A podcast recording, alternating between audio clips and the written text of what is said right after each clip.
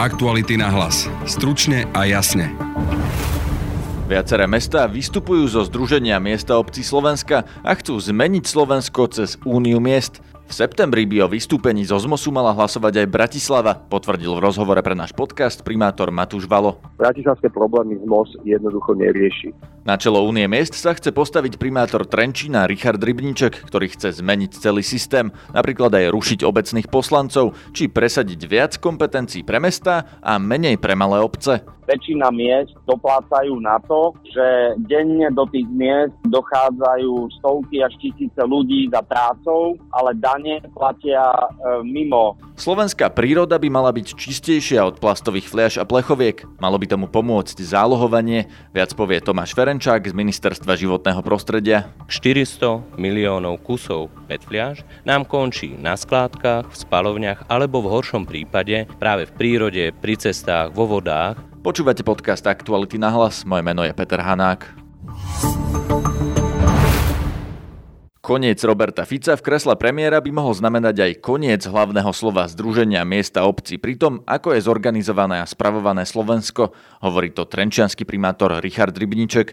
Ten chce presadiť zásadné zmeny v územnosprávnom členení Slovenska a teraz obchádza mesta, aby vystúpili zo ZMOSu, kde majú malé obce väčšinu a aby sa pridali do Únie miest Slovenska. Trenčín už vystúpil a teraz o tom bude hlasovať Trnava a zrejme aj Bratislava. Potvrdil nám to aj primátor hlavného mesta Matúš Valo.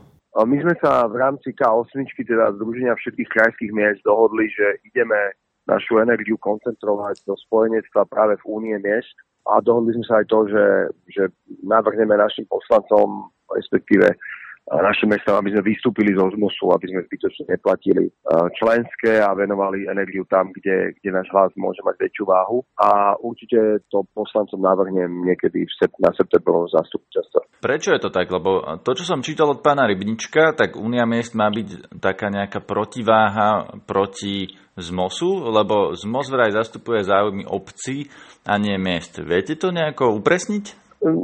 Som vás zdôrazniť, že nejde o žiadnu súťaž alebo nejaký, akože je to pragmatické rozhodnutie. V MOSE sú obce, ktoré proste, aj obce, ktoré proste majú inú mierku ako Bratislava a majú zásadne iné problémy. A, ale majú tým pádom to hlasovanie je také, ako je, tak majú aj o mnoho väčšiu váhu v tom hlasovaní a tým pádom bratislavské problémy z MOS jednoducho nerieši. Čo konkrétne napríklad? Ste sa... Napríklad MOZ vyjadril podporu zákonu o regulácii hazardu, voči ktorej my sme absolútne, lebo nám nedáva dostatočnú, dostatočnú možnosť, aby sme regulovali hazard.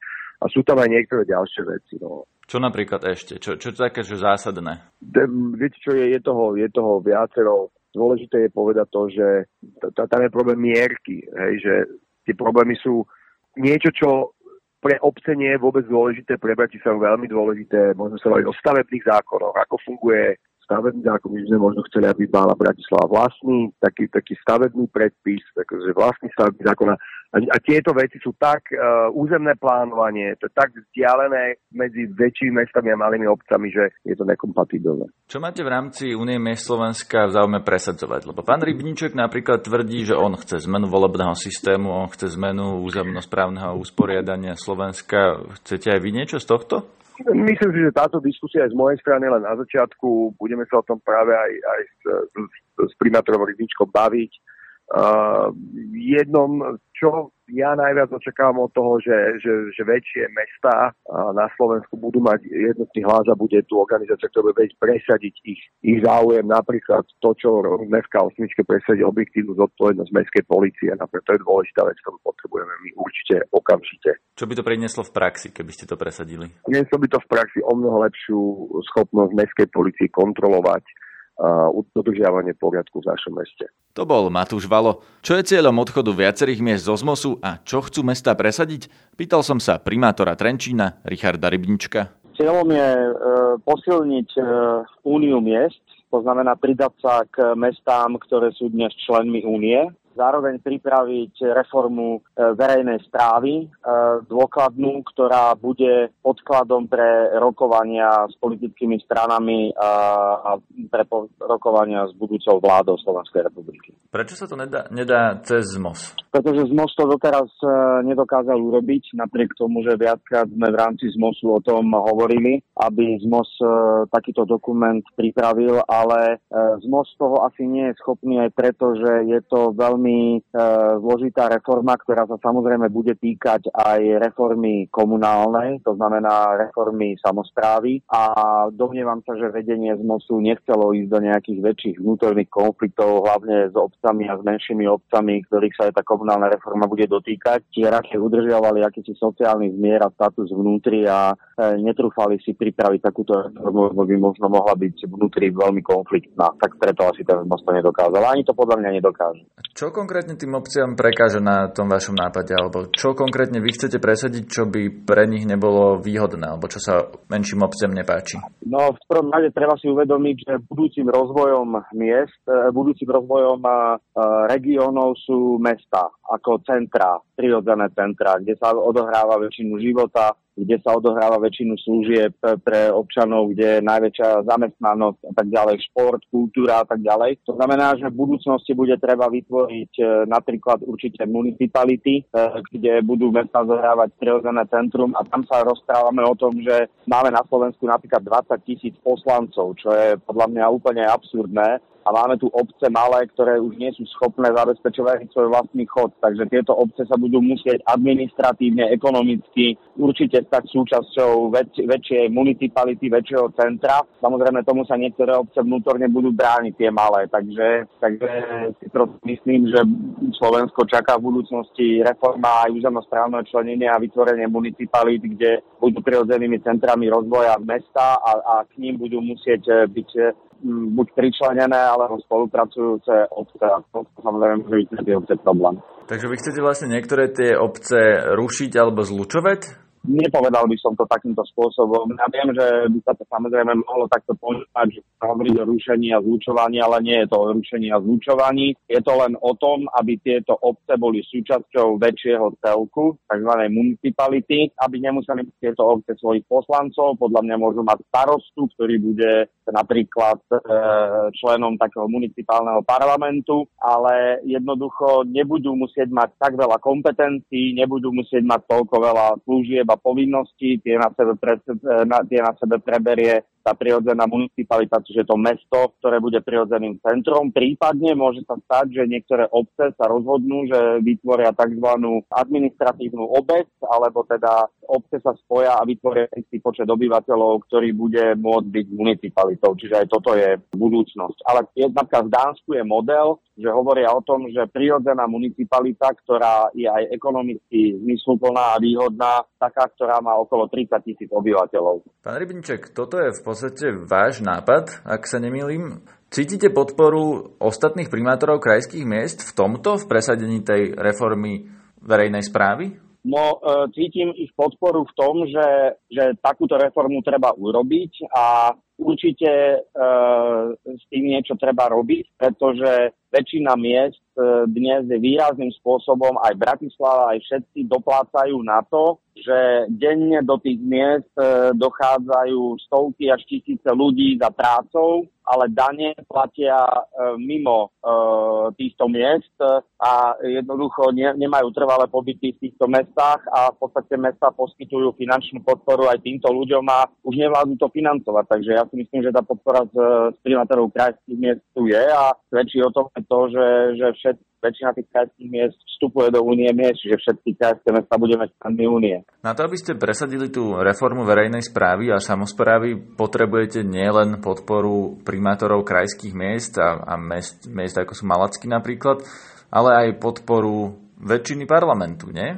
Áno. A samozrejme sa musíme rozprávať o tom, že e, tu sa tak ro- e, hovorí, že viete, že ZMOS ponúkol, v rámci ZMOSu nový predseda ponúkol, že vytvorenie komory krajských miest, ale to vôbec nie o krajských mestách. Toto je o mestách. Jasné, že sa to týka aj krajských, ale aj okresných miest. A presne, čo hovoríte, som presvedčený o tom, že parlamentné voľby vygenerujú novú vládu v novom zložení, a my na tú novú vládu a na to nové zloženie chceme byť pripravení. A ja som osobne presvedčený, že dnes už sa mnoho primátorov angažuje v politike a ja som presvedčený o tom, že my musíme byť pripravení a byť partnerom pre politické strany k tomu, aby im bolo jasné, ako sa mesta v budúcnosti a samozrejme časti aj obce e, budú správať e, k návrhom vlády a hlavne chceme, aby naše niektoré predstavy boli zapracované do programového vyhlásenia vlády. Takže aj preto toto robíme, aby sme boli dobrým partnerom novým politickým stranám, ktoré budú vládnuť. Vnímate to tak, že súčasná vláda sa skôr orientuje na ten vidiek a že v budúcej vláde by mohli byť strany, ktoré práve sú priateľskejšie alebo naklonenejšie mestám?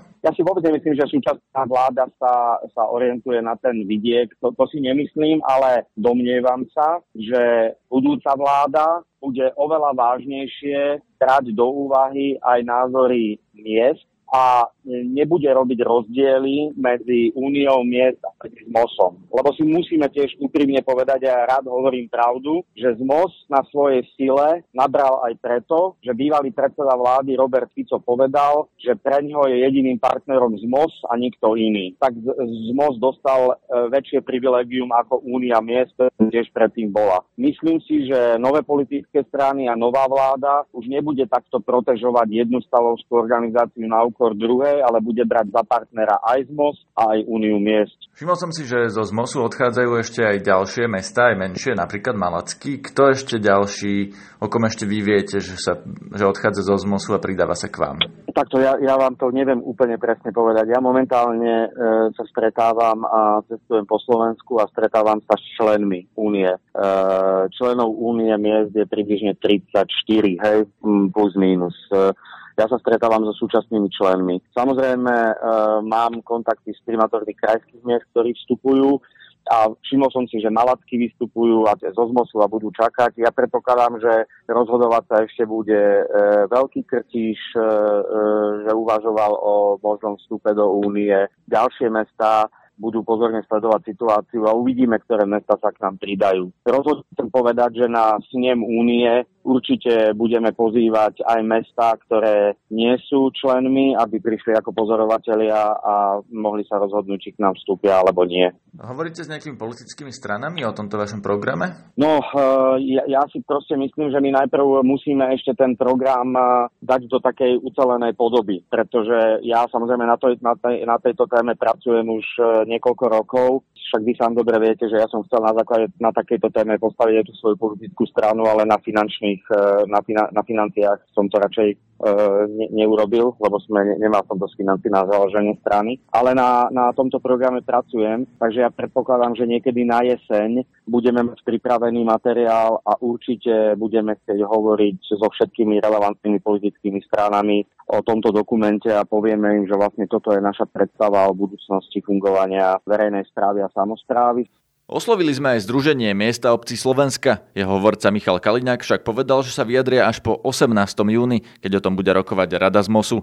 Podľa neho Združenie ponúklo krajským mestám, aby si v rámci ZMOSu zriadili špeciálnu komoru. Aj keby krajské mestá vystúpili, Michal Kaliňák hovorí, že ZMOS bude naďalej zastupovať 95% samozpráv. Krajské mestá zase tvrdia, že budú spolu zastupovať viac ako milión občanov.